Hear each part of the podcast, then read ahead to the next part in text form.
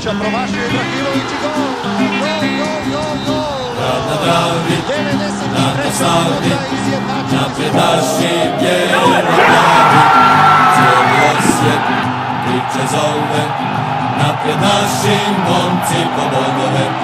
Grad na Dravi, danas slavi, napredaši bjeloplavi. Cijeli Osijek priče zove, napredaši momci.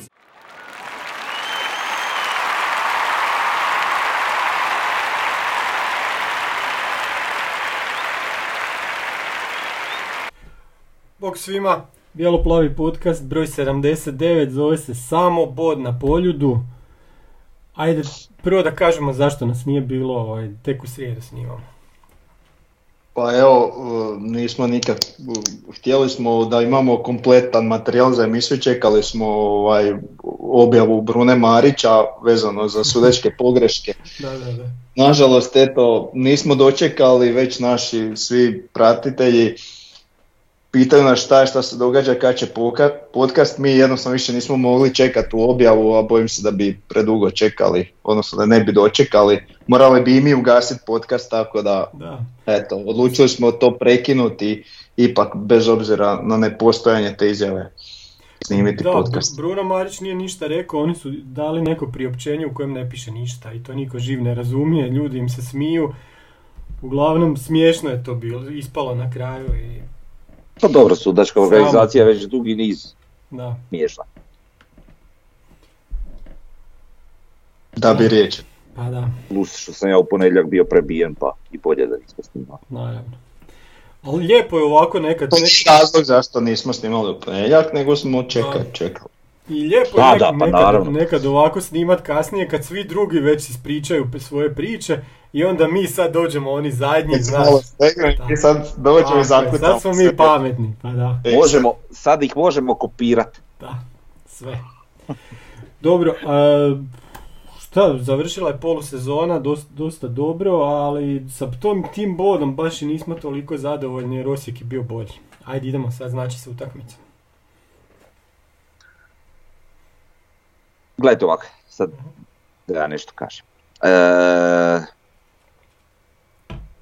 Utakmicu sam gledao sa Poljudom i ne možeš ti to vidjeti sve kako treba.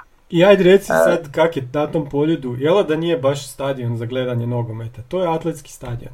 A vidi, lijepo je nevezano za koji stadion kad je stadion ispunjen.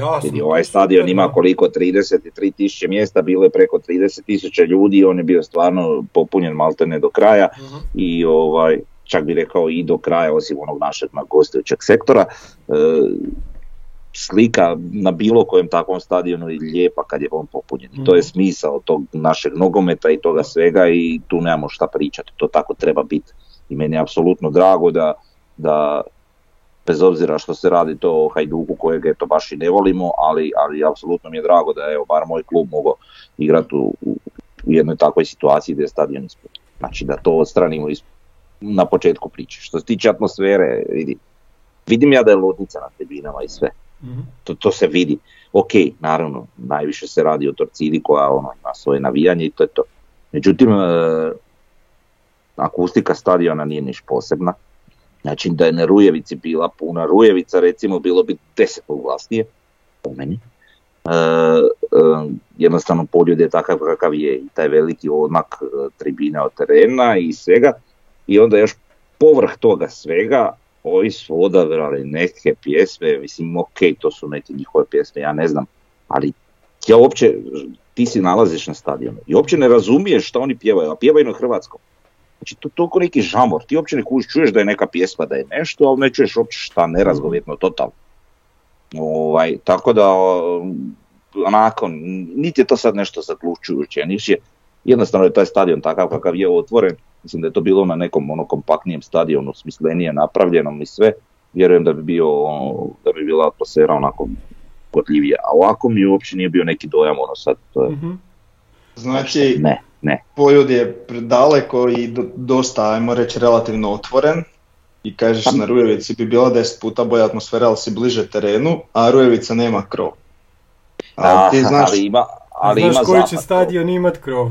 A znaš koji će stadion imat krov sa svih strana i biti blizu terenu. Ovo je iza Davora, samo ne... Na Pampasu po svemu sudeći, znači eto, 3 puta manja brojka, ako bude 10.000, recimo 3 puta manja brojka nego na Poljudu će napraviti daleko veću buku. Mm-hmm. A to je jednostavno tako. Mislim, a mislim, ne želim ja sad umanjivati ništa tuđe, ništa ja znam, ima svaka čast što su uspjeli popuniti stadion, ali jako puno ima do akustike samog stadiona. Pa naravno, pa mislim ja kad se sjetim naših gostovanja u Vinkovcu, znači to je užas. Ona tribina... Vode na livadu. Potkova, ona od tribine i sad jedan dio ekipe zapravo nekih 100 i nešto metara dalje od tebe. Znači ta tribina se podijeli de facto na 7 sektora i svako pjeva ono sekund prerano ili sekund prekasno, ta pjesma ne zvuči ništa, jednostavno zbog oblika stadiona, zbog oblika tribine. To je tako i blesavo i buka koju god stvoriš ode negdje u polju. Tako da ono, ja sad recimo ne znam kak je na Gradskom vrtu iz perspektive Kaveza. Ja mislim da nije baš nije, mislim da to isto ne zvuči ne znam kako. Ja ne čujem Kavez u velikoj većini slučajeva na našim utakmicama, pa makar došla ili Torcida ili Bad Boysi koji budu najbrojniji, pa jedva da ih čujem. Mm-hmm. Ok, dobro, ja sam maltene u kopu i onak navija se pa čujem ljude oko sebe, ali ne znam da li oni čuju uopće nas. Sad vjerojatno je identično ko što vi njih čujete, ne čujete. Recimo ja stojim, biti u ravnini, sjedim, stojim.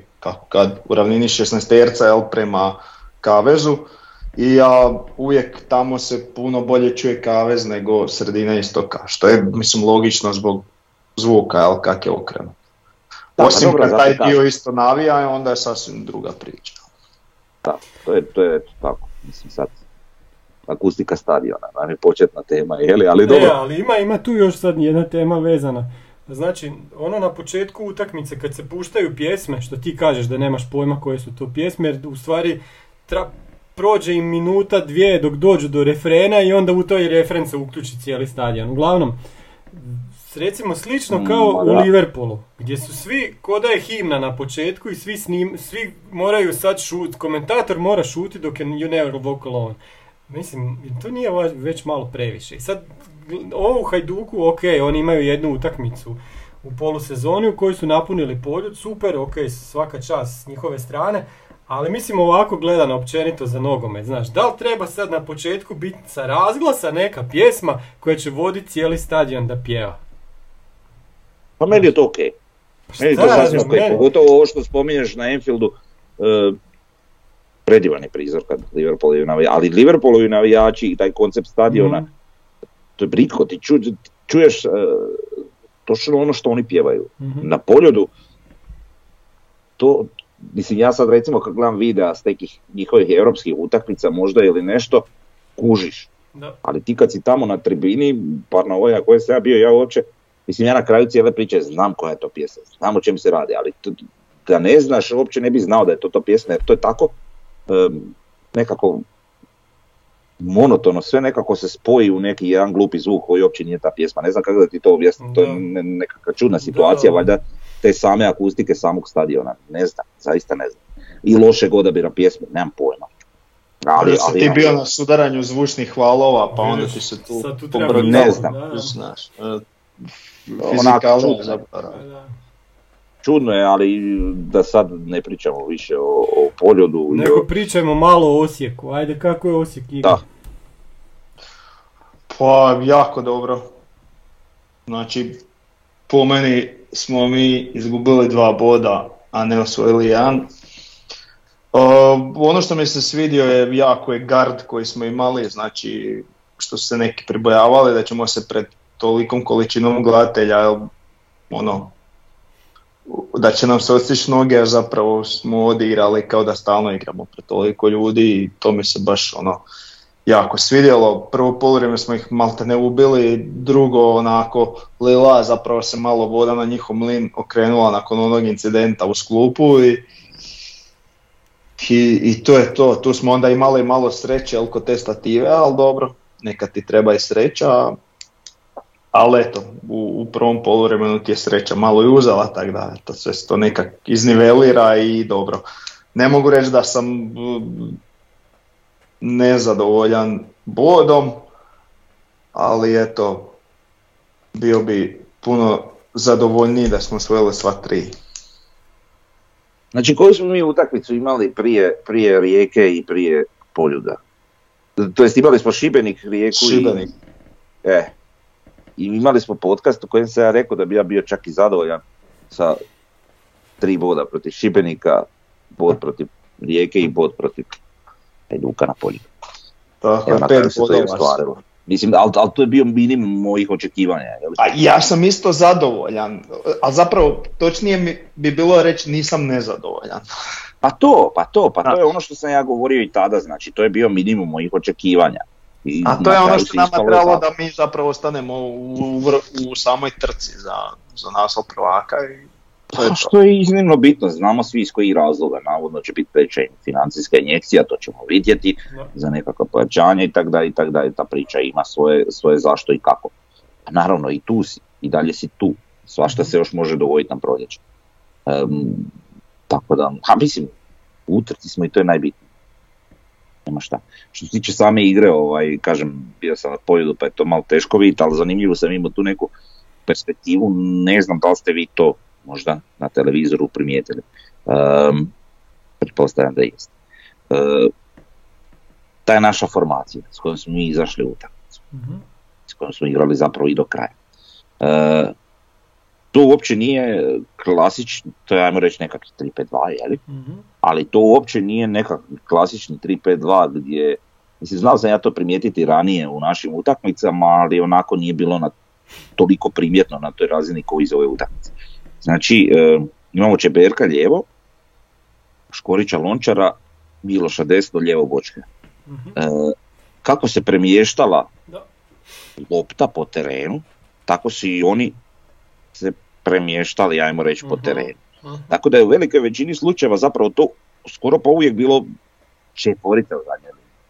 Pogotovo u nekom našem napadačkom dijelu, gdje ako Bočka je odlazi naprijed, a u velikoj većini slučajeva je, Čeberko pokriva lijevo, Mile i Lonka ostaju kao stoperi, klasični, a Miloš je na svojoj desnoj strani.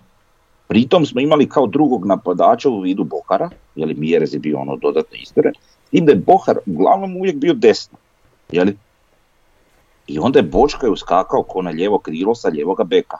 I onda je bila nekako nesimetrična, naravno, ta naša formacija. I ali time se dobilo jako puno. To je taktička pobjeda našeg stručnog stožera, po meni nevjerojatna. Znači sve njihove mane je tim pristupom riješio. I zaboravio si Lasla spomenut koji je bio ključan.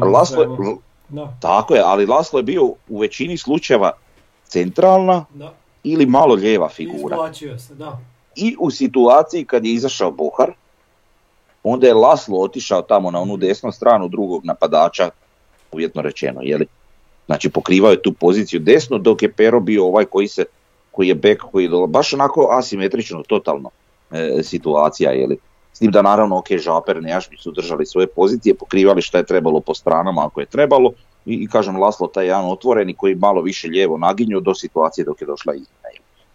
Onda je tu njegovu poziciju pokrio Brlek, ako se ne varam. Tako, Brlek je ušao umjesto Bohara. Tako da je to dosta zanimljivo. Šta je se s njim dogodilo?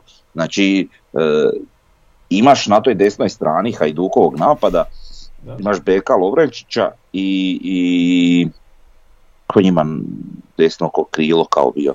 Mlakar. Dobro, Mlakar je onako i relativno rano izašao, jeli? I onda Mađar. Mađar kao bek, ali ne znam ko je bio napred, uglavnom Ljubičić, ali dobro, Ljubičić kao špica, dobro, nije bitno, uglavnom, ili Vaja je bio ono u svim mogućim pozicijama koji inače, ali on je više nekako naginjao na lijevu stranu ovog napada. Uglavnom, oni su to, na toj lijevoj strani su ono, apsolutno ih anulirali. Znači, u prvom redu ti dolazi Boška koji će te popratiti, Mađara do ruba 16 i ako ne uspije ga zadržati, tu je već Čeberko. Znači baš anulacija s te strane maksimalna. igra Miloša, zato što je Miloš tu, a ne Bartolec, bi isto onako, ne mogu reći da me iznenadilo, ali zapravo na kraju kad s odmakom gledaš, jako dobar potez, da je on bio u igri po meni. Baš onak nekako sve imalo smisla, još pogotovo kad uzmemo izostanke, recimo Hiroša, jeli, znači baš je sve nekako prilagođeno bilo s onim što imamo, da to bude tako kako je bilo i stvarno je bilo. Znači mi smo njih prvo poluvreme zatvorili, oni nisu napravili ništa. Kasnije je dolazilo do panike i zaista je bilo panike neke, ali ne znam, to je bilo tako nekak lijepo sastavljeno da to me, ja sam na trenutke mislio ono nevjerojatno. I Bočka je po meni odigrao fantastičnu recimo utakmicu gdje te svoje prostore često koristio koliko je mogao. Mislim, i njih se nešto pita. Ja. Tako da on, ne znam, to mi je bilo baš onako upalo u oko ta neka asimetrija naše formacije. Sad kažem, na TV-u je možda bilo nekako drugačije. Ne znam. Pa ne, mislim u pravilu kad se igra sa tom, ajmo reći, petoricom od ostraga, kad jedan ode, onaj drugi, znači se to tak translatira, to je nekak, ajmo reći, standardno, samo što se sad možda to malo bolje vidjelo i osjetilo, jer se malo više tome posvetilo pažnje. Ne govorim ja to kao da je to u klasični 3-5-2, ok, ja razumijem da... Ne, mislim da smo bili postavljeni baš, znači ne sad igramo tipa, ne znam, 4-4-2, ti si ovaj, ti si onaj, ti si onaj. Ne, nego je svaki igrač od tih 10 na terenu bio postavljen baš na ono mjesto koje baš njegovom profilu i načinu igre odgovara. I zato je to tako dobro izgledalo. Znači, mislim da nije baš samo tako.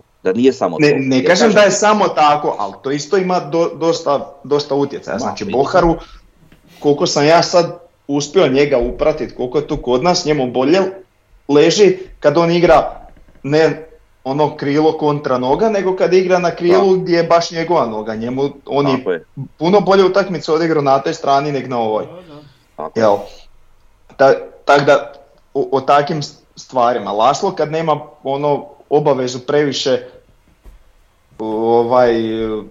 popratiti, jel, igrat nekakvu šesticu iz zadnjeg reda gdje se sad imao Nejašmića i Žapera, da je baš, ok, nije on tak nekako tehnički potkovan, ali daje jako dobru dinamiku u fazi samog napada. I tak, mislim da su bile baš pogođene pozicije samih igrača u većem dijelu. Jel.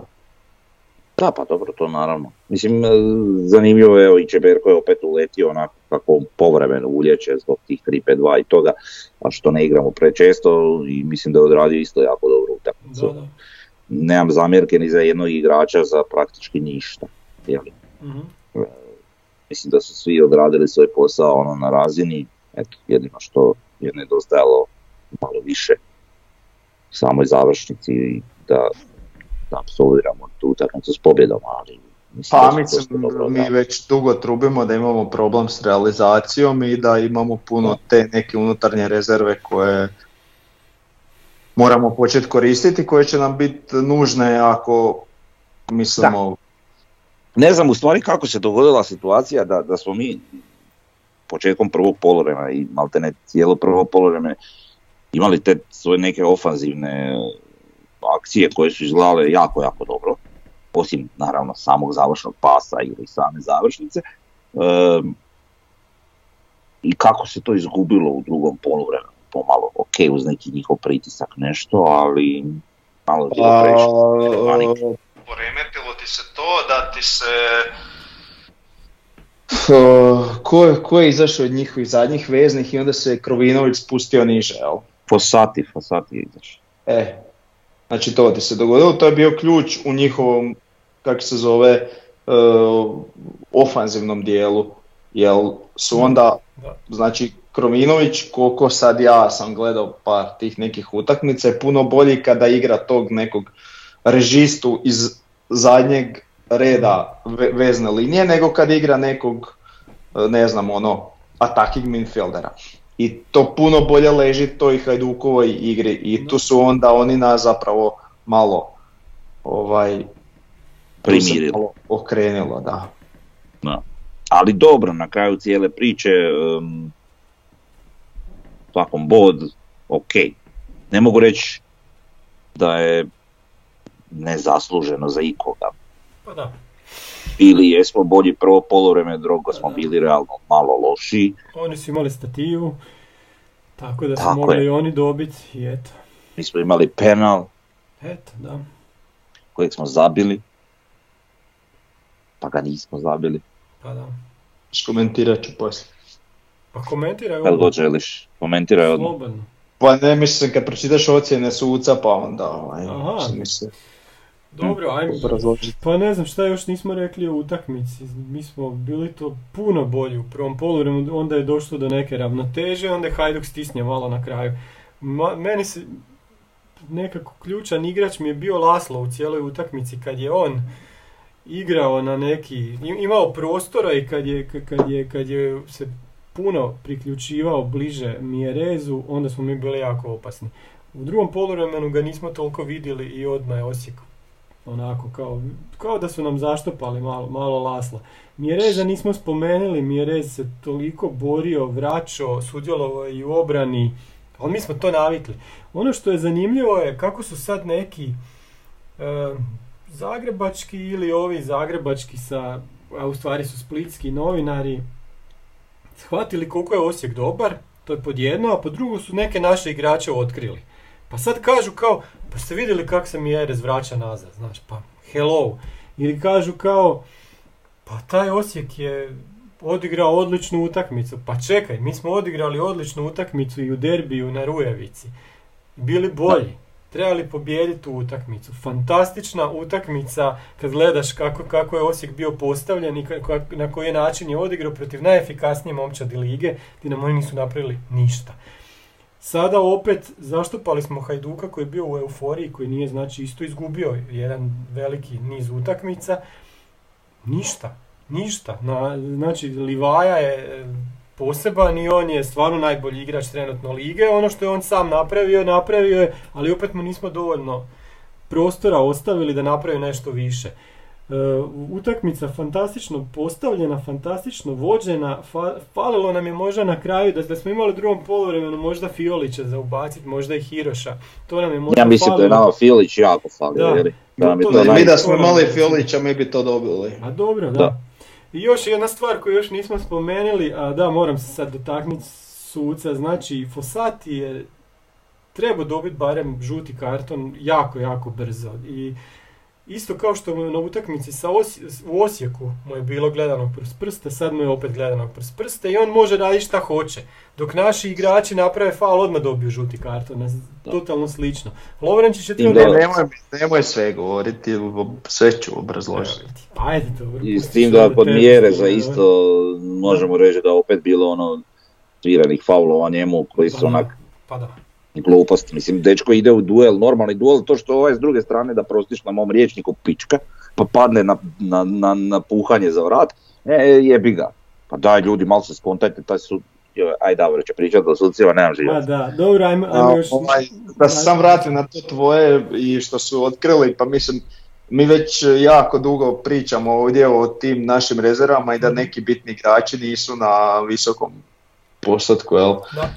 Sad su to neki tek počeli otkrivati i šta će se dogoditi kad bi oni došli u, ajmo reći, na 80% prošlosezonske forme. Pa šta bi se dogodilo? Svašta bi se dogodilo. Da.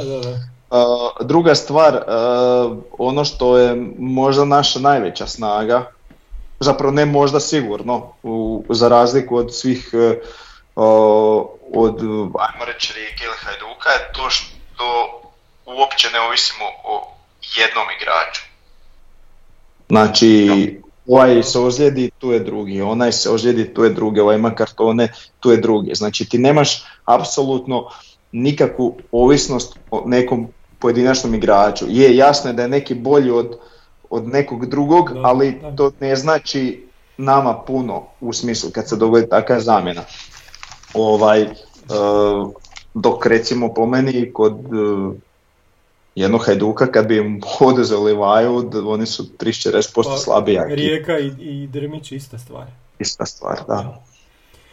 Pa da, nismo spomenuli puno Bohara. Bohar je isto odigrao utakmicu na razini onih svojih najboljih predstava prošle sezone i to je taj Bohar koji nam treba i vidi se da čovjek ima kvalitetu. On je on je taj igrač, on je igrač za šampionski Osijek. Mislim da mnogi na našem stadionu ga ne vole zbog ove polusezone, ali ima Bohar tih rezervi i on može odigrati na visokoj razini.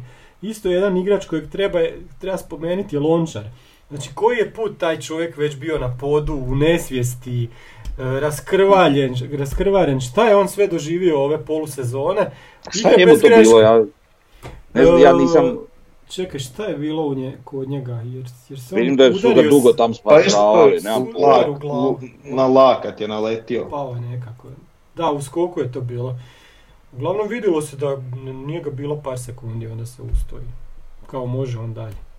Ma dobro, on je borac, nema tu priče, po njega viš da je fajter i to je to. Da. Ono, nema tu kiksa. Mislim, imamo njega i Mileta, ja nemam uopće problem s našom obranom u vidu, jer sad nam treba neko ili onaj, ma nešta.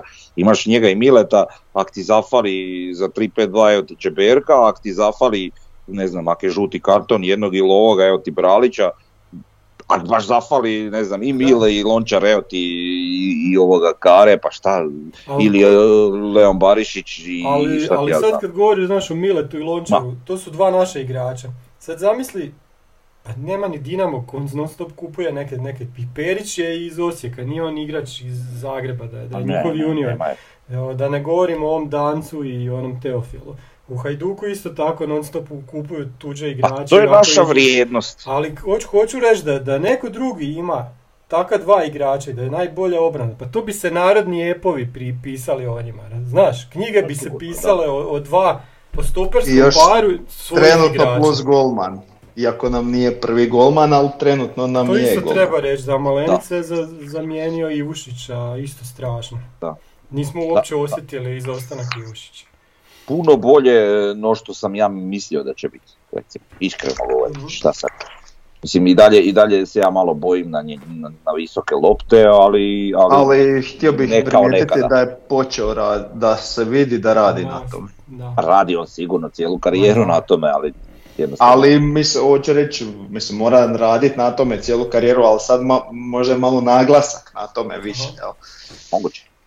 Moguće. Mislim, ja se nikad nisam bojao u situacijama 1-1 kod njega, mislim, nekad ćeš primiti naravno 1-1, ali te neke refleksne situacije, on je stvarno tu maher, ima refleks za obraniti, čuda. Samo te visoke lopte su znale biti problematične prije, znale su biti sad kako je došao ponovno među ratnice, ali... Ali sigurnije, iz utakmice sve sigurnije što se tog tiče. Je. Pa i to isto taj bitan segment igranja. Da. Kada si ti među radnicama, ne znam koliko utakmica zaredom, naravno dobijaš na sigurnost i obrana i svi skupi. Tako da, ne, u redu je, naravno da je u redu da je za pohvaliti sve. Mislim, Nejašmić je isto recimo odradio jedan, sad opet preskačemo, govorimo igrač po igrač, Nejašmić je odradio isto čak napadački, normalno, standardno, sve okej, u nekom idu na lopti, ali defensivno je jako dobro odigrao, da. I još jedan, onaj pored njega isto tako. Žaper, tako je. I oko Žapera mi je krivo, dva, tri ona udarca njegova, nisu malo bolje sjela. A sad će Davor reći da se nije nagnio na loptu, nego se odnio od lopta. Moraš se nagniti na loptu, da. A dobro, on je futsal lega. Onda igra futsal, on bi bio već u boljem rasvijetu, jebi. Pa onu loptu na futsalu ne možeš napucat preko gola, pa zato. Ali da je tu loptu kad nije dobro šutnio, da je otišao još korak naprijed, a joj šta bi onda tek bilo, znaš. Da nije išao odmah, dobro, to je sad lako govoriti. Da, sad smo slušali, znači, sve te naše medije, što je posebno, a šta da kažem, nije baš odvratno, ali onak... Naživcira to čovjeka. I onda gledaš HRT u stadion i dobro, tamo su bili korektni, sve okej. Ali onda dođe Šapit koji ima izvještaj iz te utakmice koji on sam pravio, valjda jer je malo drugčiji od ovog što je na YouTube-u. I kaže čovjek Čerepko, 2 puta. Da. Pazi, on ne zna kako se zove naš čovjek, pa to je nešto što bi mu moglo karijeru obilježiti. Pa piše mu, jasno. Pa kako to ne znaš, jebot? Da, čuo sam to. Pa to nije sramota. Iako mi je on dosta ovako profesionalan tip i ozbiljan mi djeluje, za njega me čudi da ta griješi jer on inače nema takve lapsuse, previše njih. ali okej. Na kojoj je to televiziji? Na HRT, na HRT program. Koja je to televizija, ja to ne pratim. A nebitno, mislim, stvarno su retardirani postali, bože dragi. Šta sam ti reći, da spomenuo si Čeberka. Kad smo odlazili iz Splita, išli smo na kraju, zbog tih mjera osiguranja i toga svega, istom trasom ideš kao i igrači, morali smo malo te ne pričekati da oni svi sjednu u sve. Onda smo gore na jednoj benzinskoj stali i oni i mi, sve skupa, pa smo imali prilike se malo i podružiti s igračima koje želio, koje htio, na brzinu jer su oni već odlazili kad smo mi došli. Uglavnom, bio sam sa Dakovom i Topčagićem. Nekada me iznenađivalo kad vidim igrača na terenu i kontaš mrga, znaš, i dođe pored mene i onda bude Pekinezer pored mene. Pa dobro, ti si Frnja ipak malo visok, jako visok. Da, ali hoću ti sad reći, pazi, Dako i Topčagić, pa boga mi... Aha. Znaš, ona kad su ti blizu, kad su uz tebe, kad se fotkate, jeli selfie. Da. Pa baš i nisu mali momci. Aha. Da. Ti si bio premoren, ti. Da. Pa nisam još onda, šta to je bilo poslije utakmice, kada je utakmice, možda sat vremena, sat i po nakon utakmice. I malo sam se tam družio s Dakom i Čeberkom, znaju hrvatski i to. Morao sam i se zajebavati malo za hrvatski i to. Rekao, Daku tebi nema i upija da ti prevedeš šta govorim i to. Šalili smo se, uglavnom, dobra za Afrikancija, svi su pokibali po nekakvim godišnjima, jer i koji god uspija. Pa da, kratko sretali smo se po autoputu, s našim autobusom, jer svako malo stane pa igrač, ne znam, hvata avion, hvata ga žena, ga hvata, Azlaz raspust, neka, hvala Bogu, neko je malo odmora, zaslužili su. Zasluženo. Tako je. Dobro, još jedna stvar koja je bila isto na radiju, na HR radiju, ja sam to vidio jer su objavili na internetu, na HRT-ovoj stranici. Znači ono kad Rejić komentira, to valjda bude ponedjeljkom prije podne, ima neka ta emisija o nogometu. I zanimljiva stvar, pazi, Rejić, znači novinar iz Splita, stari novinar, kaže: Bijelica me podsjeća na Ivića, ne misli o dojmu igre nego samo o rezultatima i trofejima. Pazi, kad ti neko, pogotovo splitski novinar koji zna Ivića, kaže da ga podsjećaš na Ivića, pa ja ne znam jer može biti veći kompliment za nekog nogometnog trenera. A dobro, pa Ivić je jedan od najvećih hrvatskih trenera. Najveći hrvatski, po meni najveći. Da. Pa dobro, sad imaš ljudi koji će reći, ne znam, da je Čiro veći ili ne znam, ali nije bitno, okej, ajde. Pa, naravno da nije mala usporedba, ali lako ćemo biti realni, trofeji na stranu, jer većina bijeličnih trofeja su iz Dinama. On je trenutno, u ovom trenutku, jedan od najvećih, znači trenutno najbolji hrvatski trener, najmo reći. Mislim, ko je bolji? A da radi. Aha, misliš u HNL-u ili općenito? Ne, općenito. Hrvatski treneri. Dobro, ne znam ko možemo pričati. Ne znam kog možemo staviti u opće istu rečenicu. Da. Neko će reći Dalić, ja ne bih rekao. Neko će reći, ne znam, Bilić možda. Ne znam. Neko će reći Prostinečki, ja ne bih rekao. Ko? Hrvatski trener, znači ne pričamo. Neko će reći Tudor sa Veronom. Ne, će reći niko Tudor jer niko nije nerazuman, jel? Baš toliko. A možda će neko reći Niko Kovač, samo onako. Sa Monakom. No? Možda će neko reći, to mi je čak ajde, može reći, ja ne bih rekao. Ali evo. Ma dobro, možda će neko reći što je u Iranu pa ima koliko 10-12 pobjeda zaredom. Skupič, nije stvar. Ali nije bitno, da.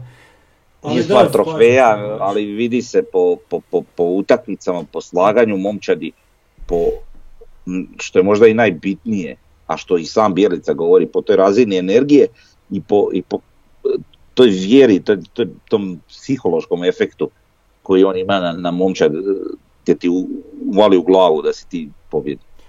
Tako je, mislim da su to sve svi shvatili, znači Bijelica sad sa kojim, ne znam, je li ovo drugi ili treći najveći budžet u HR-u, u HNL-u, on napravi s tim Osijekom da je pobjedio, bio bi prvi na tablici s 2 boda prednosti. Ovako smo izjednačeni s tim Dinamom koji ima, opet moramo reći, 3-4 puta veći proračun, s Rijekom koja je tu negdje, ali mislim da će past na proljeće, i sa Hajdukom koji ima proračun koji je Osijek. A evo, već je dosta godina ili tu negdje s Osijekom ili ispod prošle, znači pod Bijelicom je Hajduk dosta ispod Osijeka i Osijek ga limitira u već trećoj utakmici. Evo, recimo da u Osijeku su čak bili najravnopravniji.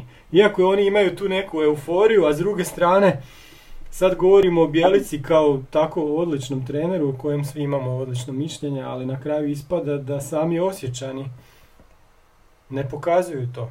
Što vidimo iz dolaska na Gradski vrt, ali dobro, to je druga tema koju ćemo se još vratiti, ali eto, moram to spomenuti. Još vezano uz Poljud jedna stvar. Pun stadion, uvijek kad je pun stadion, što je puniji stadion, to je atmosfera, rekao bi, korektnija, gledano na gostujuće navijače. Jedina stvar koju smo mi čuli je bilo Ustani bane. Sad, Ustani bane nema puno smisla kad Hajduk ima isto Mađara u ekipi kao i mi imamo Laslo, on imaju Lovrenčić. Ja tebi nešto dobro reći. Ajde, rećiš ti šta je još bilo. I još druga stvar, imaju na rukavu OTP banku. Kome oni pjevaju Ustani bane? Ajde, reci se sad. Pa, to pjevo doslovno cijeli stadion. Da. Ali doslovno cijeli stadion. A dobro, to je pjesma koja je za cijeli stadion. Žimi, hrvatska pjesma, dobra, stara. To je navijački folklor, šta? Oni počeli. Jasno, pa ne kažem ja da je tu nešto loše, ali ako misle da će to nas nešto pogoditi, bože sačuvaj. Pa neće me pogoditi, evo i ja baš me briga, misliš šta? Pa da. Pa neće meni zato što je Mađar vlasti kluba, to sad nešto znači, pa nisu oni pomađarili Osijek. Pa znaš to, mislim, to je nama jasno, jel tako? Ja se nadam da i njima. Mislim, hvala Bogu u ovom Osijeku isto tako i zašto su oni jednim dijelom tu i došli, postoji jedan dobar dio ljudi koji se mogu nazvati da Mađarima ili Hrvatima mađarskog porijetla, što je normalno. Mi smo multikulturalna sredina gdje postoji dobar dio Mađara, taka smo sredina, taka nam je povijest. Baranja je od uvijek bila maltene mađarska. Pa hvala Bogu, pa šta, pa ja nam ništa protiv Mađara, Mađari su dobri ljudi. Vole ljuto, imaju dobru papriku, šta ne briga, pa da nema mađarske paprike ne bi ni naš kulo bio tak fin. Ali Frnja je osim toga bilo nekih problema? Uzvika, bilo šta, nisu nas ni vrijeđali nešto posebno, je li tako? Pa jesu bile ne znam, osječke pičke, ja mislim u jednom navratu. To je standardno i bio neki odbrzet, transparent out. Da, neke gluposti. Oni se lože da je to nešto kao bitno, a taj transparent je bio na jednoj utakmici, možda. Okay. Pa ne, zato što puno im je oštrija atmosfera kad igraju sa, recimo, Rijekom, tako da mislim da je to i bilo čak cool. Da treba tu reći, recimo, kako je prije izgledalo susreti, recimo, Osijeka i Hajduka kroz povijest. Recimo, kad su naši išli u Split, kad se putovalo doslovno 2 dana do Splita, to je bilo ono prije, ajde, neću reći 100 godina, ali je 90. U Splitu te dočeka... Zdavare, sam malo, šta smiješ Davare? Da, Davare se smije, mislim da sam ja bio u tom vlaku. Iznutra se bori. Uglavnom, na kolodvoru te dočekaju osječki navijači, ali i uprava Hajduka. Što je... Ok, ali ono što je jako zanimljivo je da drugi dan nakon što bi naši, znači Slavija Osječka, prespava u hotelu, ide na doručak i na doručku je cijela momčad Hajduka. I onda tamo svi oni zajedno, što recimo nije bilo u Zagrebu. U Zagrebu te ne dočeka apsolutno niko, pogotovo kad se igra sa građanskim. Još jedna stvar, kad je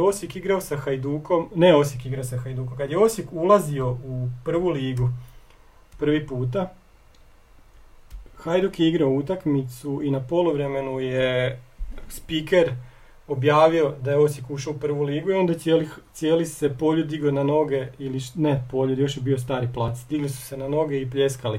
Ali mislim da je to bilo više nacionalno u to vrijeme i to je bilo, hoću reći da smo imali jako lijepe odnose sa Hajdukom.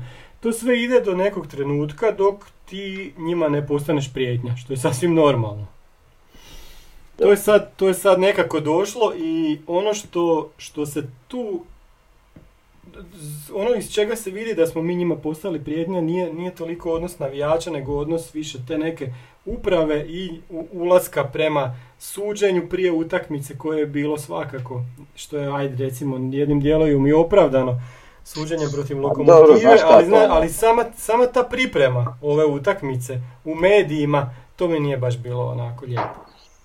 Vidi, ok, ti sad spada da si onako dosta spuštaš tenzije, kak bi rekao, ne znam. Apologetski je raspoložen. Ali ajde da budemo realni. Znači, većina zagriženih, ne općenito navijača Hajduka, nego većina onih najzagriženijih navijača Hajduka i većina najzagriženijih navijača Osijeka. Pa možemo biti toliko realni. To je totalno normalno, da, pa to je tako. I znači ne volimo ni mi njihov klub, ni ne govorim u vaše ime, nego onako globalno najzagriženiji navijači, ni to ni vole naš. Pogotovo to dođe na neku entu kad dođe situacija gdje smo se stvarno nekakva ozbiljna konkurencija. I čak ne ozbiljna konkurencija, nego evo mi smo njih i prešišali, njih to naravno i prijeđe. Jer misle da je Hajduk puno veći nego što je. Mm-hmm. Tako da mislim, treba biti realno. Da, pa to se slažem, mi smo sad postali prijetnje i to je sad postalo totalno drugačije. I okej, to je sportski sve. Ja mislim da ja osobno recimo nemam neke sad mržnje prema ikome, boli me briga, ali da mi se neki postupci druge strane ne sviđaju, apsolutno mi se ne sviđaju. Mm-hmm. I onda logično da ću arbitirat, ili ne znam kako se to već kaže, u račun svog kluba. Bože dragi. Isto tako i druga strana. Okay, šta misliš, jel bi oni, je kviz pitanje, jel bi oni rađe kad bi morali reći da oni neće biti prvaci, jel bi oni rađe da budemo mi prvaci ili Dinamo? Mislim da bi većina rekla mi. Misliš? Ne toliko iz tog razloga što smo to mi, nego zato što smo mi realni pretendenti na naslov, a Dinamo je onaj kojeg se mora skinuti. I ako već neće Hajduk, onda logično da je tu Osijek kao najveći pretendent za naslov osim Dinama. Jer, mislim, njima je bitno da neko svrgne s Dinama, ali mislim da je to na razini cijelog HNL-a, ne sad samo Hajduka. Da, ali puno je tu stvari, napuhano. Isto kao, pazi, oni su sad 5 bodova iza ove vodeće trojke. Aj sjetite se kad je bila početak korone, kad smo mi zaostajali, smo mi tako nekako zaostajali isto za vodećima i niko nas nije uzimao za ozbiljno da ćemo mi se uplast u borbu za drugo mjesto. Znači da je Osijek sad na mjestu Hajduka, govorilo bi se o vodećoj trojici, a ne četvorci. A u slučaju kad je Hajduk četvrti i 5 bodova je iza ove trojke, onda su oni tu kao da imaju isto bodova. Dobro, vidi. Znači kad odigra za ostalo je prvije. Da. To je ono o čem smo i ranije pričali, mislim to je jednostavno stvar brojnosti, što navijača, što medija, što svega, pa jasno, ok, to razumljivo mi je, nije ono, ok, šta sada ja tu kažem, bože dragi, ne kreiram ja javno mijenje. Ajmo mi na ocjene. Zar zbilja? Pa da. Čekaj da ih dađem uopće, evo ih. Da ja pričam, ajde. Čekaj da meni odvrti internet, glav smiju. Evo, ako idemo na bijelo-plavi prosječne ocjene, bijelo-plavi podcast. Marko Malenica 7.33, Mato Miloš 6.5, Daniel Lončar 7.33, Mile Škorić 7.67. Kak je rekao Šapit? Čeberko 7.33, Nešmić 7.83, Žaper 7.17, Pilj neocijenjen. Laslo Kleinheisler 7.50, Šime Gržan neocijenjen, Damjan Bohar 7.17, Petar Brlek neocijenjen, Petar Bočka je 8.0, Ramon Miérez kaže 7.33 i Mihre Topčagić neocijenjen. prosjek cijele utakmice, znači kad gledamo naše ocjene 7.38 svih igrača, jeli? Kad govorimo o Bijelici, naš prosjek je 8.33, kada govorimo o Suzu, a na što će Davor nastavno, je 4.33. Dobro, to znači da si mu i ti dao 4. Jesam. Ja sam mu dao 5 niža ocjena. Joj, ti opet ovaj se... Brat je, ono, mislim, to su kretenarije lega. Gledam da ja, oprosti sad, imaš svoje izlaganje za koje vjerujem da ga imaš, ali znači, gledam ja to sve što se događa. I sad, kako je on, recimo, jedna zanimljiva situacija, ne znam da li se to na TV-u primijetilo. Žaper dolazi kod onog isključenja Bijelice, kod one frke tamo panike, i Žaper dolazi do njega i sad Žaper je najboljim odnosima s njim na kraju. Ok, razumljivo, znači, i sad se oni tu fino pričaju, kuš. Ja bih ga zgromio, znači ubio bih ga tamo, u tim trenucima. Vidi, nemoj biti seronja, sudi kak se sudi, pa nisi valj toliko glupo. Evo, ne znam, ne razumijem, pa je moguće da ti suci više su toliko retardirani, na kraju oni ispadaju. Ja više ne znam, ja sam u startu mislio neko je dobar sudac, ali navlači iz ovoga ili onoga.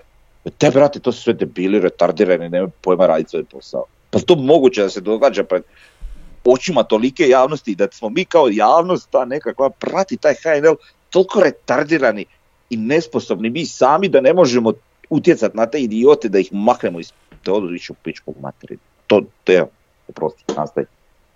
Je sad lakše. Pa te bilčine, vidi fuj. Jeste možda sad preleteli portale, ali se Bruno Marić oglasio. Nije, i dalje. Šta? A ništa, onda ajmo dalje.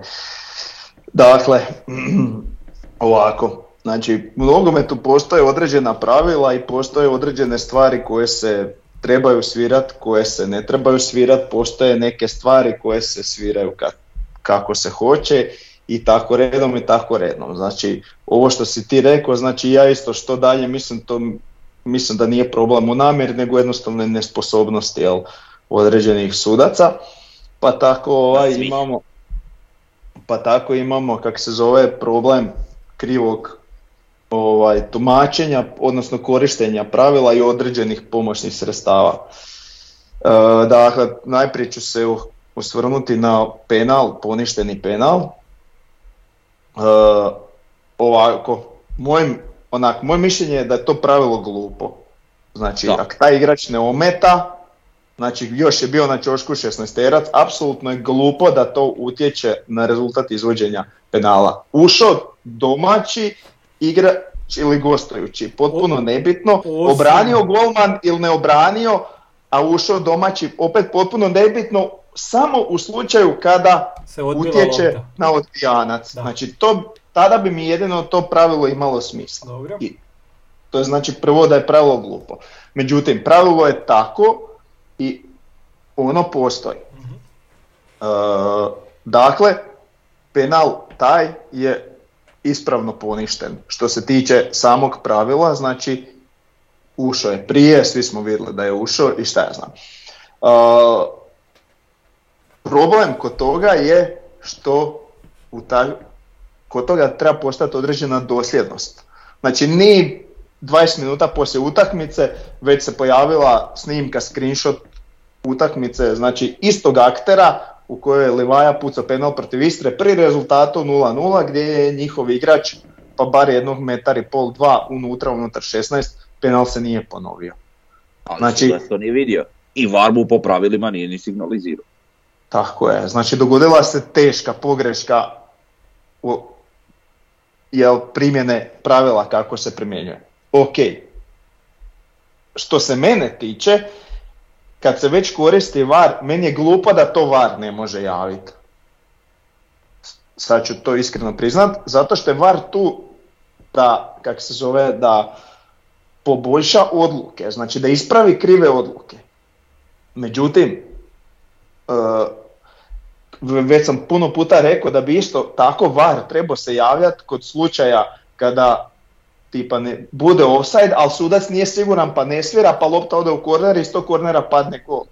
Ili bude korner krivo dosuđen jer je sudac mislio da je ovaj zadnji igro, a zapravo je igro napadač zadnji, pa ne bi ni trebao biti korner, iz tog kornera padne gol. Ja bi to isto stavio u domenu VAR-a. Zato što je to teška greška koja oštećuje određenog protivnika. Tako i ovo je meni glupo što to nije u domeni VAR-a, jer je isto, ako gleda liniju, zašto ne bi mogao gledati utrčavanje u 16.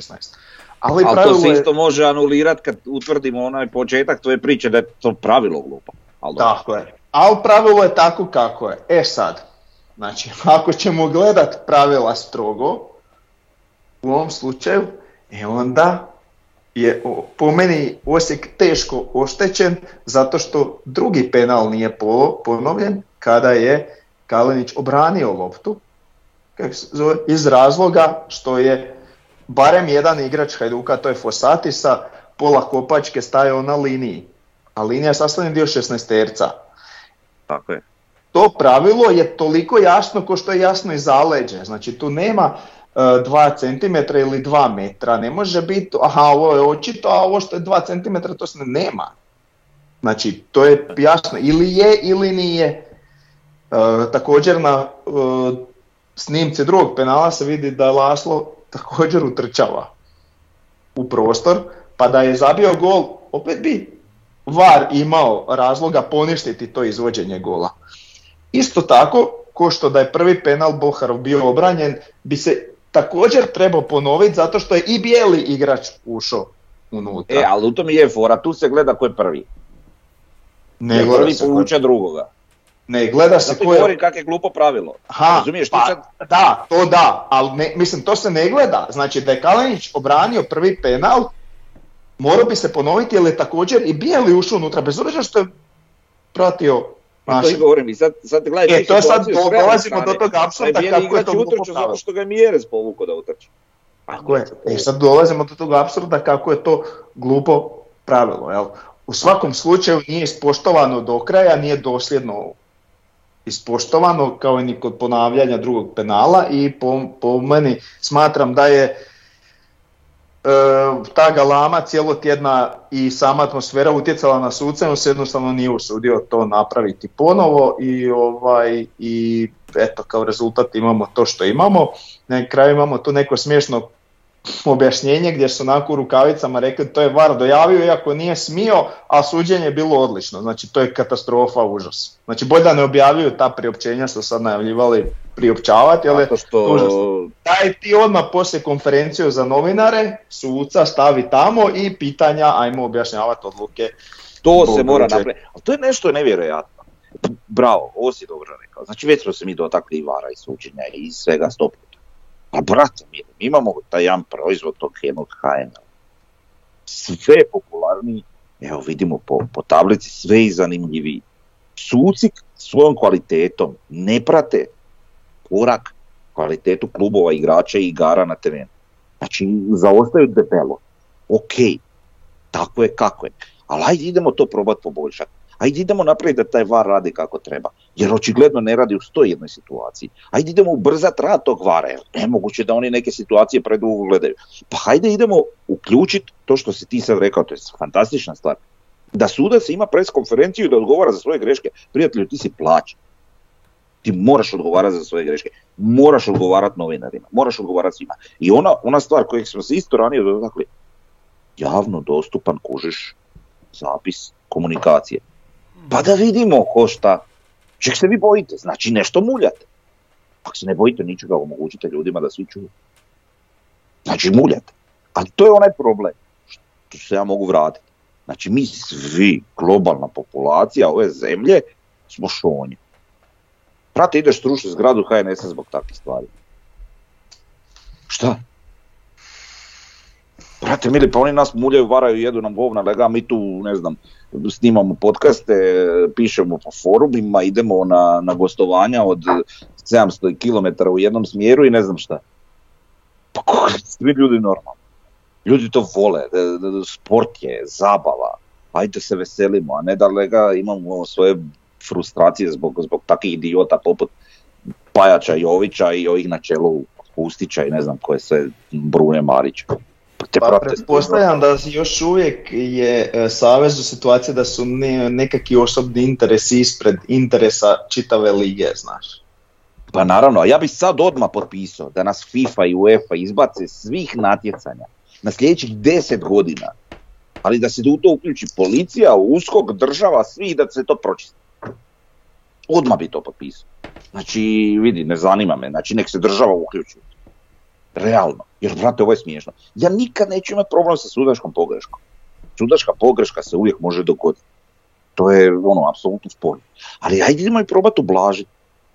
Ti si loš sudac. Napravi transparentnom, reci na konferenciji poslije, ja sam to tako vidio, ja sam to tako dosudio i okej, svi smo mi ljudi, svi mi griješimo. Tako ali, je. Znaš, ali kad najgora je šutnja i to je ono što zapravo iritira sve. Imaju 4 suca, imaju 2 VAR suca i nijedan od njih ne zna šta VAR smije, a šta VAR ne smije. Pa šta trebaš znati, jer koliko pravila trebaš naučiti, to je tvoj posao. Pa smiješno, brat, smiješno. Pa i onda još plus tome, pa pusti tu snimku, šta se bojiš?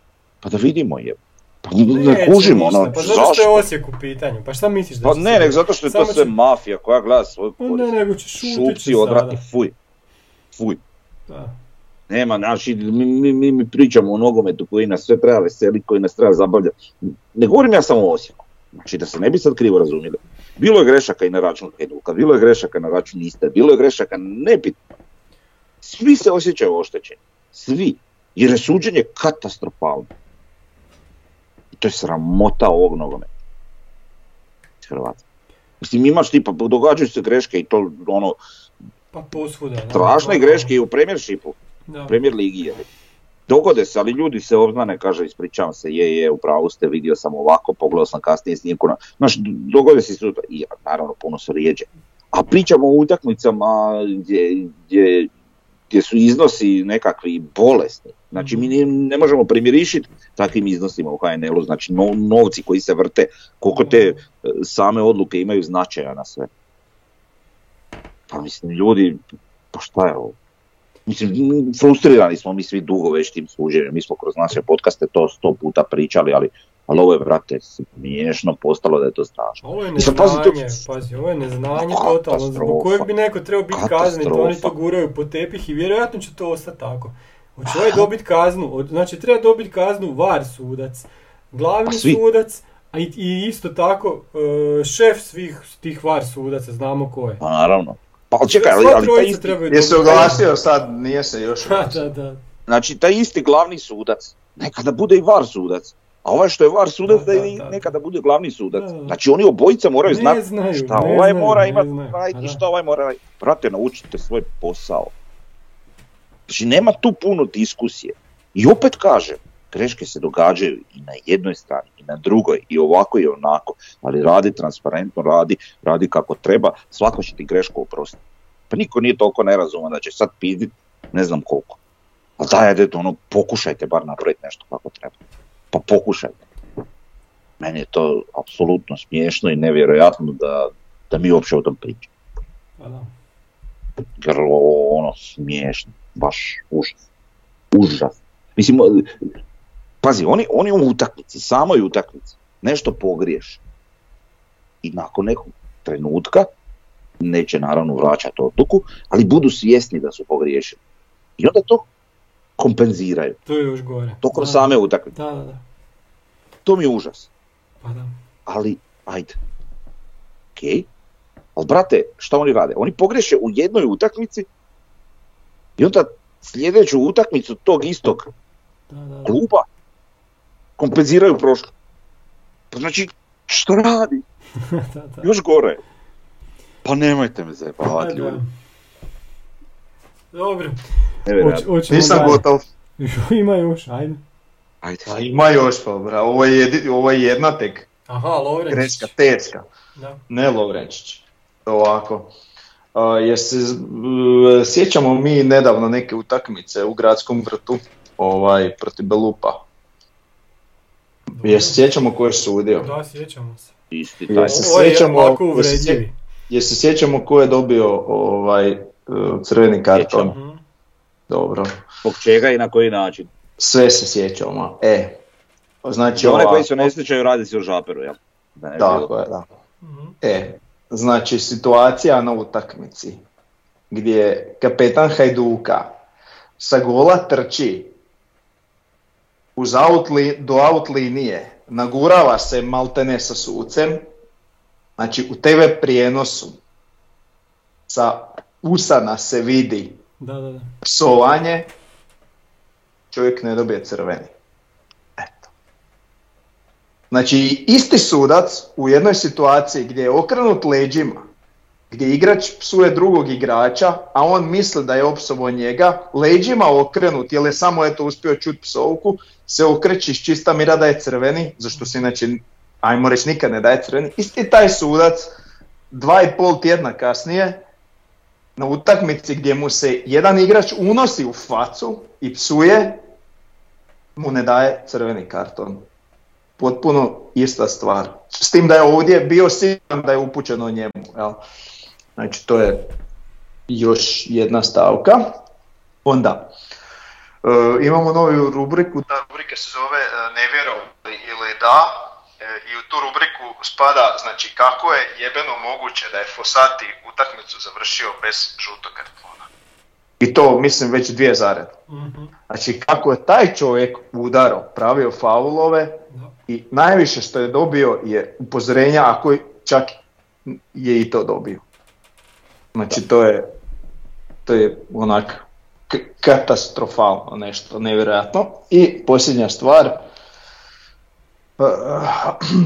hajdučki Mađar, znači ne bih se previše polemizirao oko ovog incidenta uz liniju, jer do tog incidenta nije trebalo ni doći iz razloga što Lovrenčić u to vrijeme više nije ni trebao biti na terenu.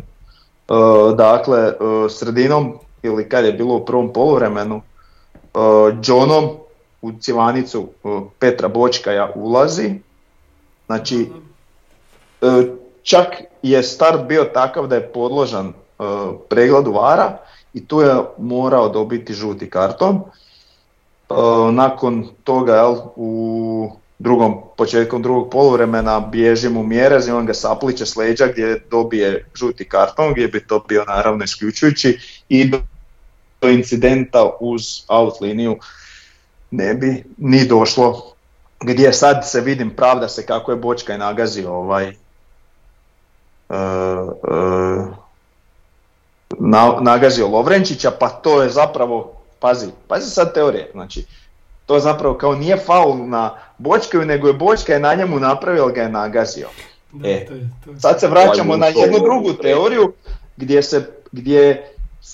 gdje sad u ovom trenutku je ipak bitno šta se prvo dogodilo, jel? Bez obzira što je Mađar ušao bezobrazno i što je u konačnici to bio faul na Bočkaju, ali je bitno što je s vrhom kopačke, jer nije mogu imati kustaviti, nagazio prvo Lovrenčića. Jel? Znači sad je to bitno, ali kada je Hiroš odnio loptu prvo, to je danas najbrutalniji start prve lige. Pa jebe vam mater. Eto.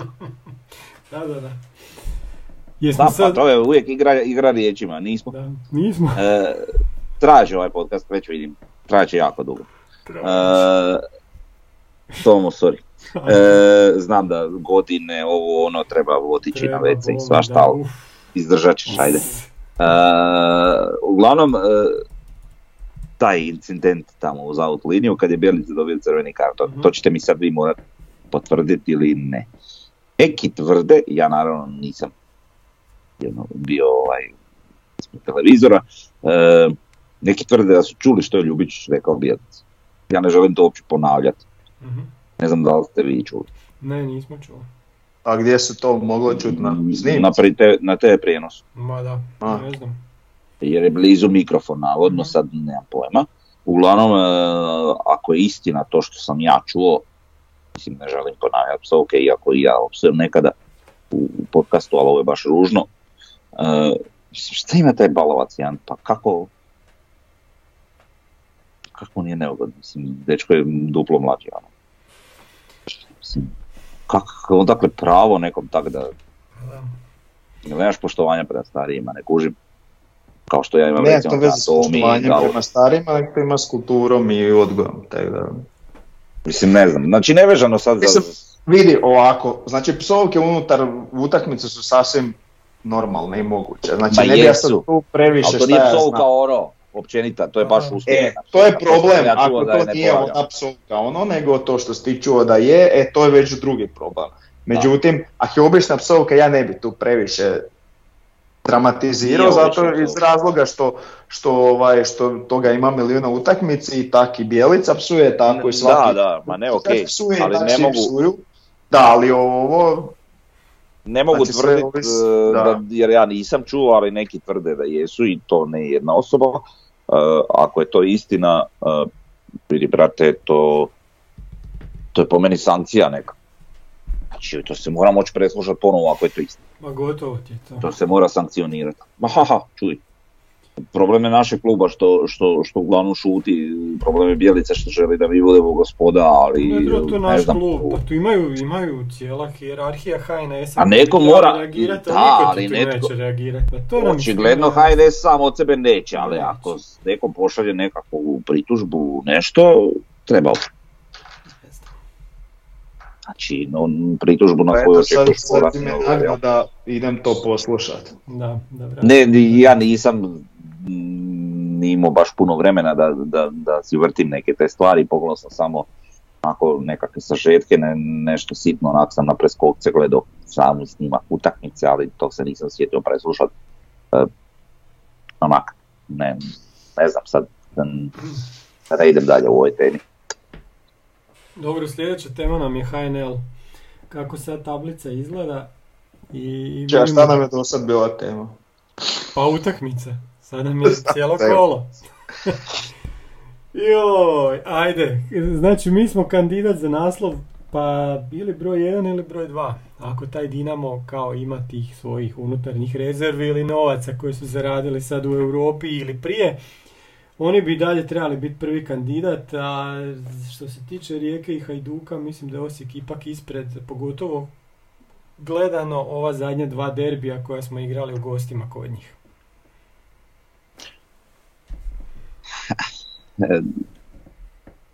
Hvala Bogu da je ovako. Nama je iznimno bitno da je liga što izjednačenija, jer tu imamo najviše šanse. Nažalost, Dinamo ima tu utakmicu manje, ali mislim to je ipak derbi s Hajdukom gdje protivnik ne može nas baš unapred. Mm-hmm. Tako da recimo ako... računaš jednima drugima 6 bodova i to ti je realno stanje tablice. Da, to po njihovoj kriterijima nekim. Uglavnom, ima tu, koliko je još, 36 kola, je li? 16 kola, da. Da, 36 ukupno, 16 da. Do kraja, je li? Biće tu svega, ne znam šta očekivati, u svakom slučaju lijepo za ligu da je tako izjednačena pri vrhu i da tu može biti svega, tako da ne znam, vidit ćemo šta bude biće. Dobro, šta tu još možemo reći, to je to. Sljedeća stvar, pa ništa, danas se malo šuškalo o prvom pojačanju. Iz Crne Gore, dvije drugogodište, Nikola Janjić, igrač Sutjeske iz Nikšića, kažu na Germanijaku, oni su prenijeli vijest sa nekog... Kako? Germanijak. Aj molim te oponovi, molim te, taj naglasak da čujem, molim te. Germanijak, dobro, ja sam sad dobro rekao. Pa kad nije normalna ta riječ, kakva je to riječ? Germanijak, bog. Germanijak. Pa ne, pa naglasak je na Germanija, a ne na manijak. Germanijak, jel' tako? To je od Germanije, od sportske kladionice, nije od nekog Germanija. Ajde to mi slave, kako ti kažeš. Dobro, Bože, ajmo se vratiti nazad. Taj mali i u 14 utakmica zabio 4 gola, ima 4 asistencije i kažu da će ostati u Nikšiću do kraja sezona, nakon čega će se transfer gotovo izvjesno realizirati i to kaže tamo neki portal koji se bavi nogometom u Crnoj Gori. Pa dobro, to je dečko, pretpostavljam, za širinu rotacije, to jest te ekipu, a jedino ako je super kvaliteta pa da odmah bude neko rješenje. Ne znam, mislim, nemamo mi baš inside da mi vidimo šta se događa. Da, nisam rekao najbitniju stvar, lijevi bek. Da, pa mislim, ok, to je što smo već dijagnosticirali ranije, da tu malo smo tanki. Mislim, nismo tanki brojčano, nego... Palete. Nego bi Bočka, možda ne ide drugdje vidjeli. Pa i to. Drago mi je da se prate i te lige i da se traži nešto sad. Koliko je to kvalitetno, mi spilja ne možemo reći. Dobre. Neka oni rade, znaju oni šta trebamo mi. To je, znaju oni šta trebaju oni. Ok, sljedeća nam je tema klub navijača bijelo-plavi. Da. E sad, preskačeš mi tu neke teme. Koju sam temu preskočio? Sve sam ja. Pa ne znam, imali smo tu nekakve grafike, ovo ono... A to ćemo idući put, pustiti grafike. Pa da, odužili smo se.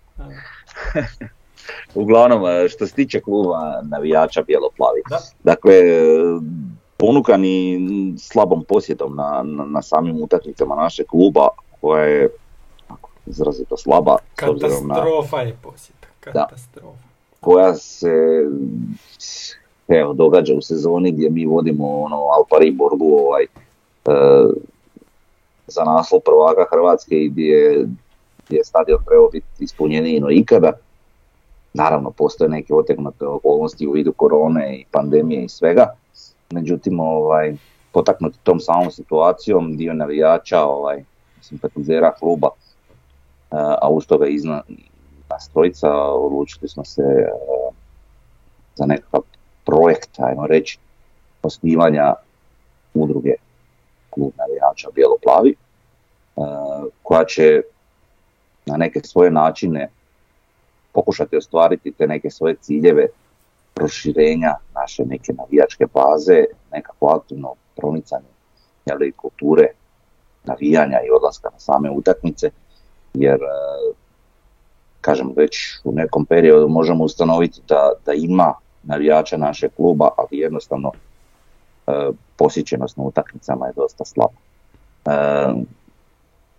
Tim nekim osnovnim motivom to želimo poraditi na tome svemu i nekako ostvariti naš cilj da što veći broj ljudi dolaze.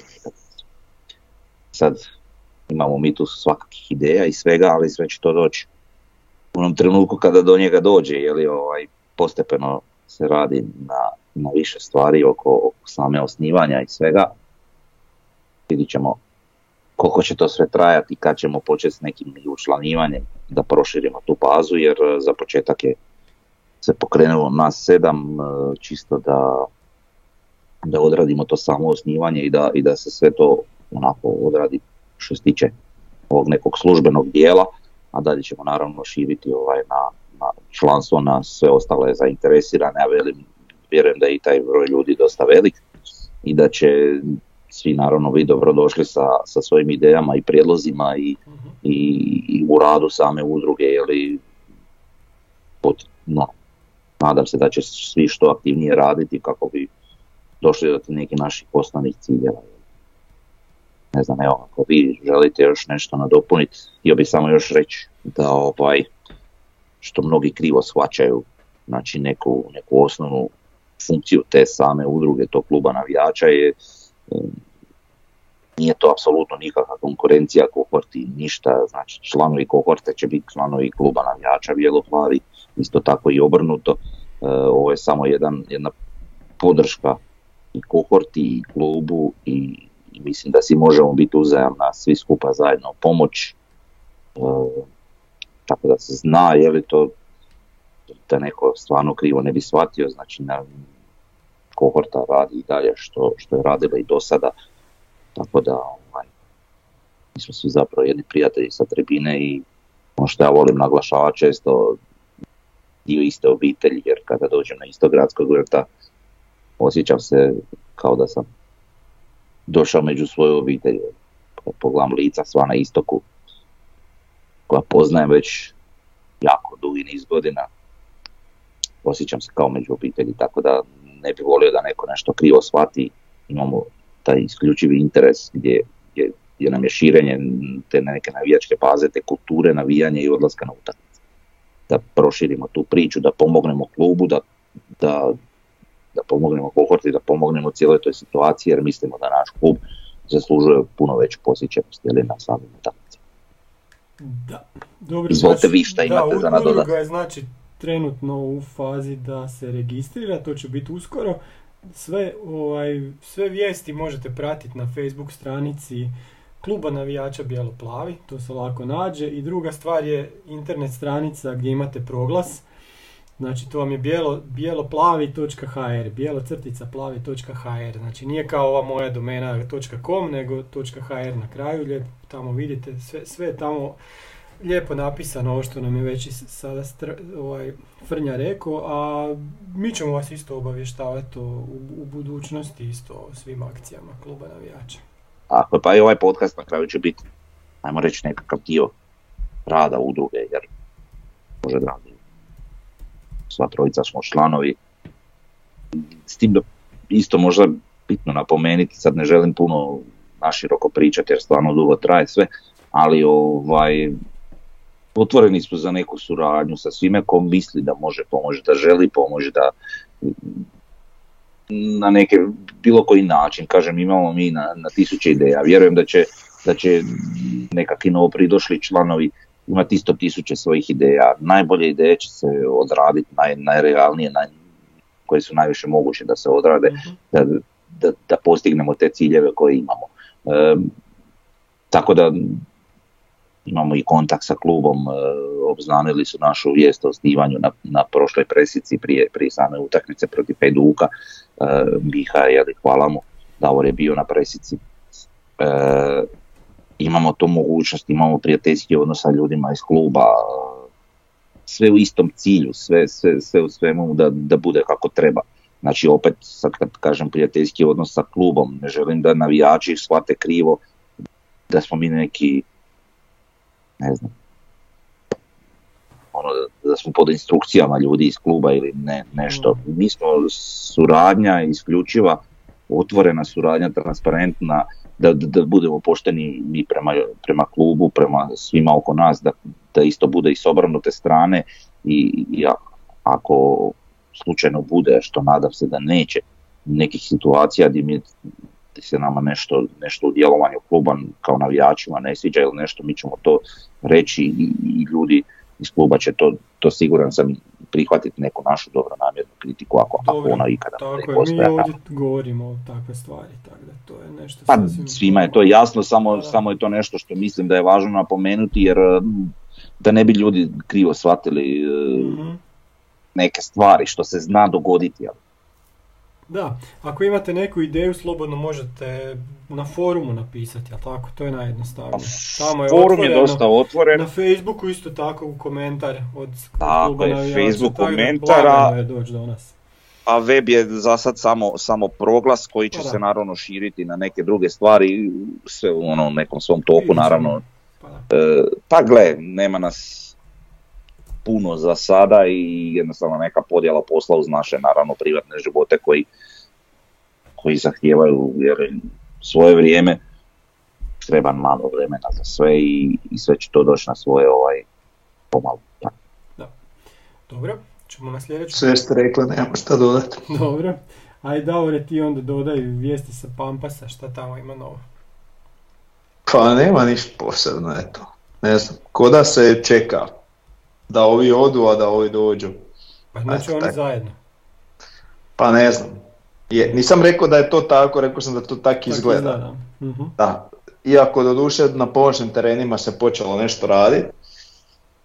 Tako da, mislim, stalno se nešto radi, kad se prođe čuje se nešto, ali sad mi se čini kao da se dosta toga radi unutra, što ja nemam vidljivosti izvana prema tome. Tako da, pa mislim, doći sad i ta faza di maltene jedan dio nećemo uopće moći vidjeti, jel, to što se događa unutra. Pa već sad si u toj kad stave krov na zapad, to je to što ti moći vidjeti. Moćiš vidjeti uređenje okoliša i postavljanje panela okolo po stadionu. I to je dobro, to. I to je nešto fasada, mislim i krov s unutrašnje strane treba ložiti tako. A je, da. Čemo moći vidjeti, ajmo reći, izvana. Mislim, nadam se da će, ne znam kakva je situacija po tome, ali nadam se da će i klub malo obraditi u temu Pampasa, da nam približi još neke stvari oko i same izgradnje. Nadam se, da hoće, ne znam. Ali volio bi da se to dogodi. Da, i da znamo neku dinamiku radova. Danas je izašao onaj prilog u Glasu Slavonije, navijački glas, gdje bi ima intervju sa predsjednikom kluba, s Ferencom Sakaljem, gdje je on rekao da između redova onak da će stadion biti u idućoj godini. Sad, do kraja iduće godine će znači biti u funkciji, ne, to je malo opet pomicanje nekog roka na koji smo mislili, ali ne znam, vidit ćemo još na kraju. Isto tako je najavljeno da ćemo saznati ime stadiona, znači po kojem sponzoru će nositi ime. Frnja, jesi ti na slici? Pa nije zablurano ti je, možeš ti pokazivati koliko hoćeš. Ne znam. Čekaj, sam taj učiću, ne znam što koji. A jedan od tih tu. A ne, ali se svi. Ovo si tada, one što se sa skotom slika. Pačik. Ali drago mi je da evo i Glas, mislim sad kad si to već spomenuo, da posveti ovako jedne novine, kratke, a da posveti našem klubu. Mi kao navijači ovog kluba smo željni bilo kakvog sadržaja i svega ga prožvaćemo. Većina nas. Da. Mislim, drago mi je da to postoji. Pa da, to su stvari koje navijači znaju iskupljati, to su stvari koje ti ostanu pa se vratiš tome za ne znam koliko godina pa se onda sjetiš. Evo. Ima u sredini i slika svih igrača, tako da je to dosta zgodna stvar. Bilo je, dim je to. Bio je onaj poster da u Glasu. To isto negdje imam, ne znam, trebalo bi biti tu negdje u blizini, ali ne stigli završio, nema veze. Ajmo mi na sljedeću temu, to je iz tiska, gašenje podcasta utakmicu po utakmicu, to su nam obznanili i sad ljudi su malo poludili zbog toga, jer je stvarno to bila najbolja, pa u bilo kojoj formi, najbolja emisija o HNL-u. Pa kakve su emisije je sigurno. Znači, ali vidi, ja moram nešto, reci da ovo. Ajde, reci. Glupo je da te prekidam, nije u redu. Reci ako imaš što znači. Pa ne, mislim, iako su oni otvoreno se znalo ko za koga navija i šta ja znam, opet je bio bar nekakav sadržaj. Trudili su se biti objektivni, nisu uvijek uspjeli.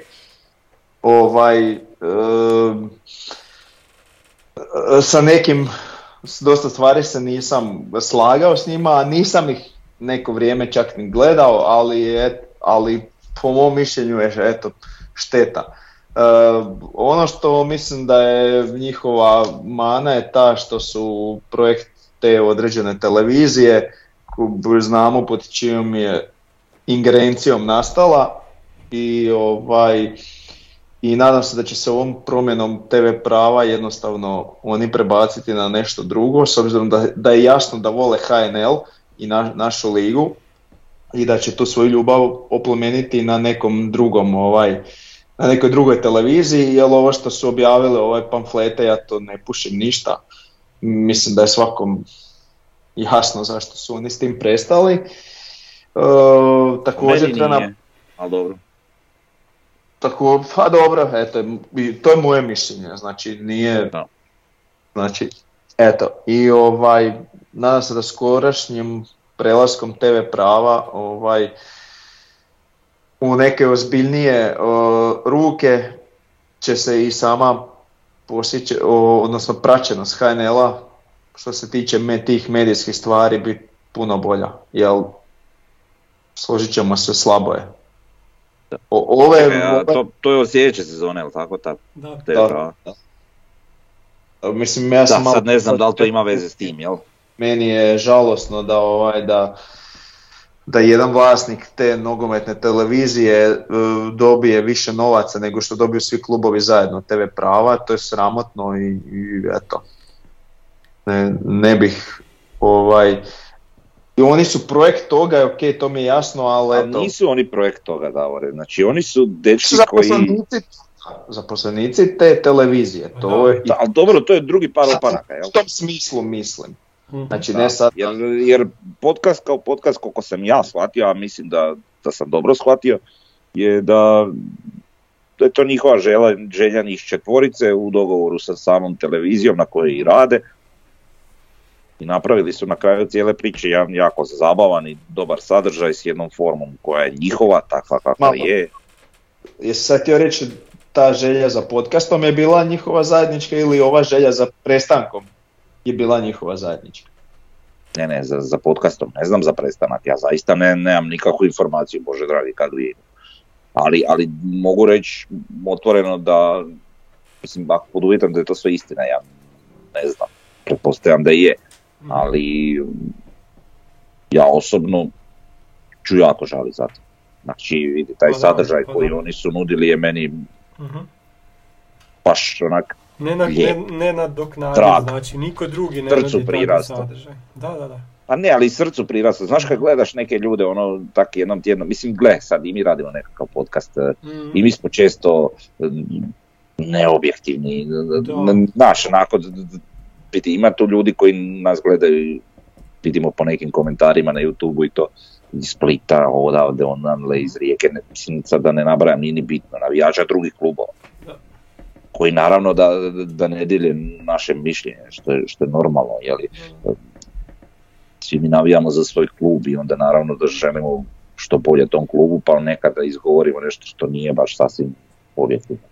Ali tako i oni u neku ruku, mislim, oni su otvoreno rekli ko su, šta su, za koga i navijaju, čije simpatije dijele, ali ona osnovna misao njihovog podcasta, nevezano za onu njihovu objektivnost ili neobjektivnost, ovisno o kojem klubu pričaju, je ljubav prema HNL-u i prema drugoj HNL-u, prema futsalu, prema nogometu, općenito sportu koji volimo u Hrvatskoj. Da, i druga liga i niže lige, što isto bilo... Tako je, pa fantastično, mislim, dobiješ neki pregled, pa golovi, pa ovo, pa ono, znači dečki su radili, naravno, hvala Bogu, pa riječ, ali imali su tu mogućnost da mogu koristiti inserte na osnovu TV prava, što uveliko je pomaže, ali kažem, gledaš te ljude iz tjedna u tjedan i zavoliš ih na neki način, postanu ti dio tvoje svakodnevice, kako bi rekao, i svaki identitet od njih svih četvorice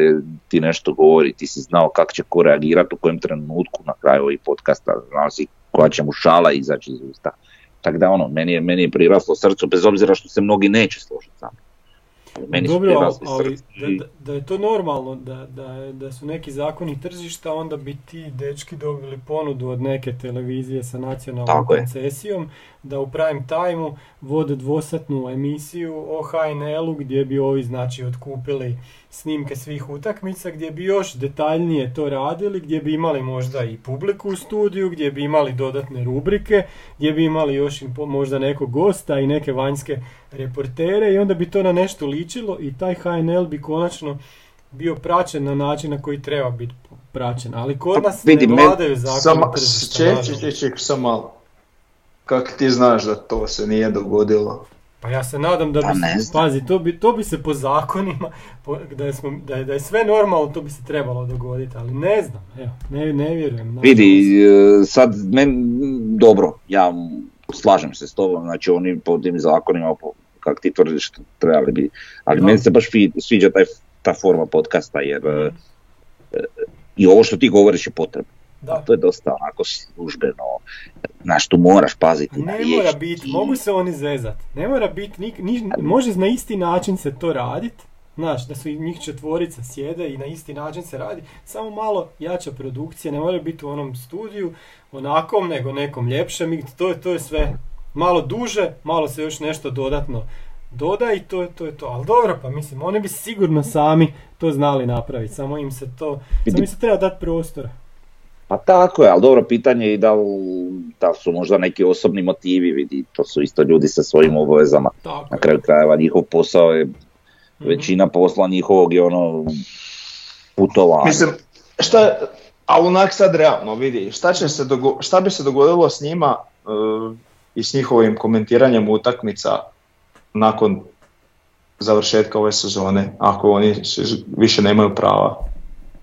A to da li će oni imati prava ili ne znamo. Mislim, prava i tak nisu njihova, nek su od Arene, pa onda Arena njima uštopljuje, mislim to su dilovi, ali dobro nije bitno. Znači prava su kupljena od, ima o tome članaka na webu, pa ne, okay, od neke Vox nešto, čiji je vlasnik dotični gospodin, da, i onda je on preprodavao prava dalje, tako da Arena ima prava za emitiranje, ali isto tako njima ostaju prava za emitiranje sažetaka i prenosa određenih utakmica i svega toga, ali znači pa, takav su se dio dogovorili. Okay. E, sad... Ali opet, oni su odustali od podcasta sada, nisu odustali na kraju sezone dok pa još imaju prava. Znači ne mora biti to uopće... Slažem se, ali sjećam se, sad možda griješim, ali sjećam se, ali to je bilo, ne znam, prije 10-15 godina da sam bio recimo šokiran, meni je nekad Vela bio dobar komentator. Sjećam se da sam šokiran što je on odlazio sa HRT-a na neku televiziju privatnu. No, čovjek ošao, mislim, na Sport klub komentirati, na primjer. Ili neko drugi takav, znači. I to mi je bilo, ali to se dogodilo tipa 6 mjeseci do godinu dana prije nego što će ta televizija imati prava emitiranja u Hrvatskoj, kad su počeli sport klubovi, kad su počele Atene i te take fore. Tako da, znaš... Ma sve znači, je moguće, okej, okay, ja ne znam. Ne kažem da nije moguće, moguće je. Pa naklapa, ja sam kažem na šta mi to smrdi, mislim, to je moje mišljenje, možemo pričati o tom koliko hoćemo. Jasno. Dobro, takve stvari. Okay. Znaš, iz tog utaganja, kad si ti imao, znači, HRT koji je bio ono prime za svašta i za i petica i ovo ono, kad si imao, ne znam, Sušeca, Velu i koju Draguća osjeća, znači, i onda odjednom oni odlaze na neke televizije. Mi onda još nismo bili svjesni da to sve polako se miče sa tih glavnih nacionalnih i prelazi na sve, ajmo reći, pay per view, znači plati paket i gledaj. Oni su već onda unaprijed to vidjeli i znali i tako su i prešli. Tako da, mene, ako neko ima klikera i mozga, i ko stvarno želi doprinijeti još boljem praćenju HNL-a, onda je, kako se zove, onda je on već napravio pravi potez i već ih, ajmo reći, hajrao za buduće projekte. Dobro. A evo, ja se nadam da je zaista taki neki rasplet situacije i gdje će forma ostati, ako se dogodi tak šta, približno slična sa njih četvoricom, sa ovim četvoricom, jer takvi su kakvi su, volio bi da ne mi se eventualno priključi neko poput recimo Davo. Marina, znaš, da im da malo balans. Ali eto. Sad smo sve prošli. Idući podcast odgovaramo na pitanja, jer je 80. Znači možete nam slati pitanja na forum, Instagram, Facebook, gdje god. Idemo nakon nove godine, tamo negdje 10.1. se vraćamo. Sve može, sam ne pitajte za kile. Dobro. Se udati opet ko prase. Ma nisam. Ma ne moguće. Kako je ne moguće?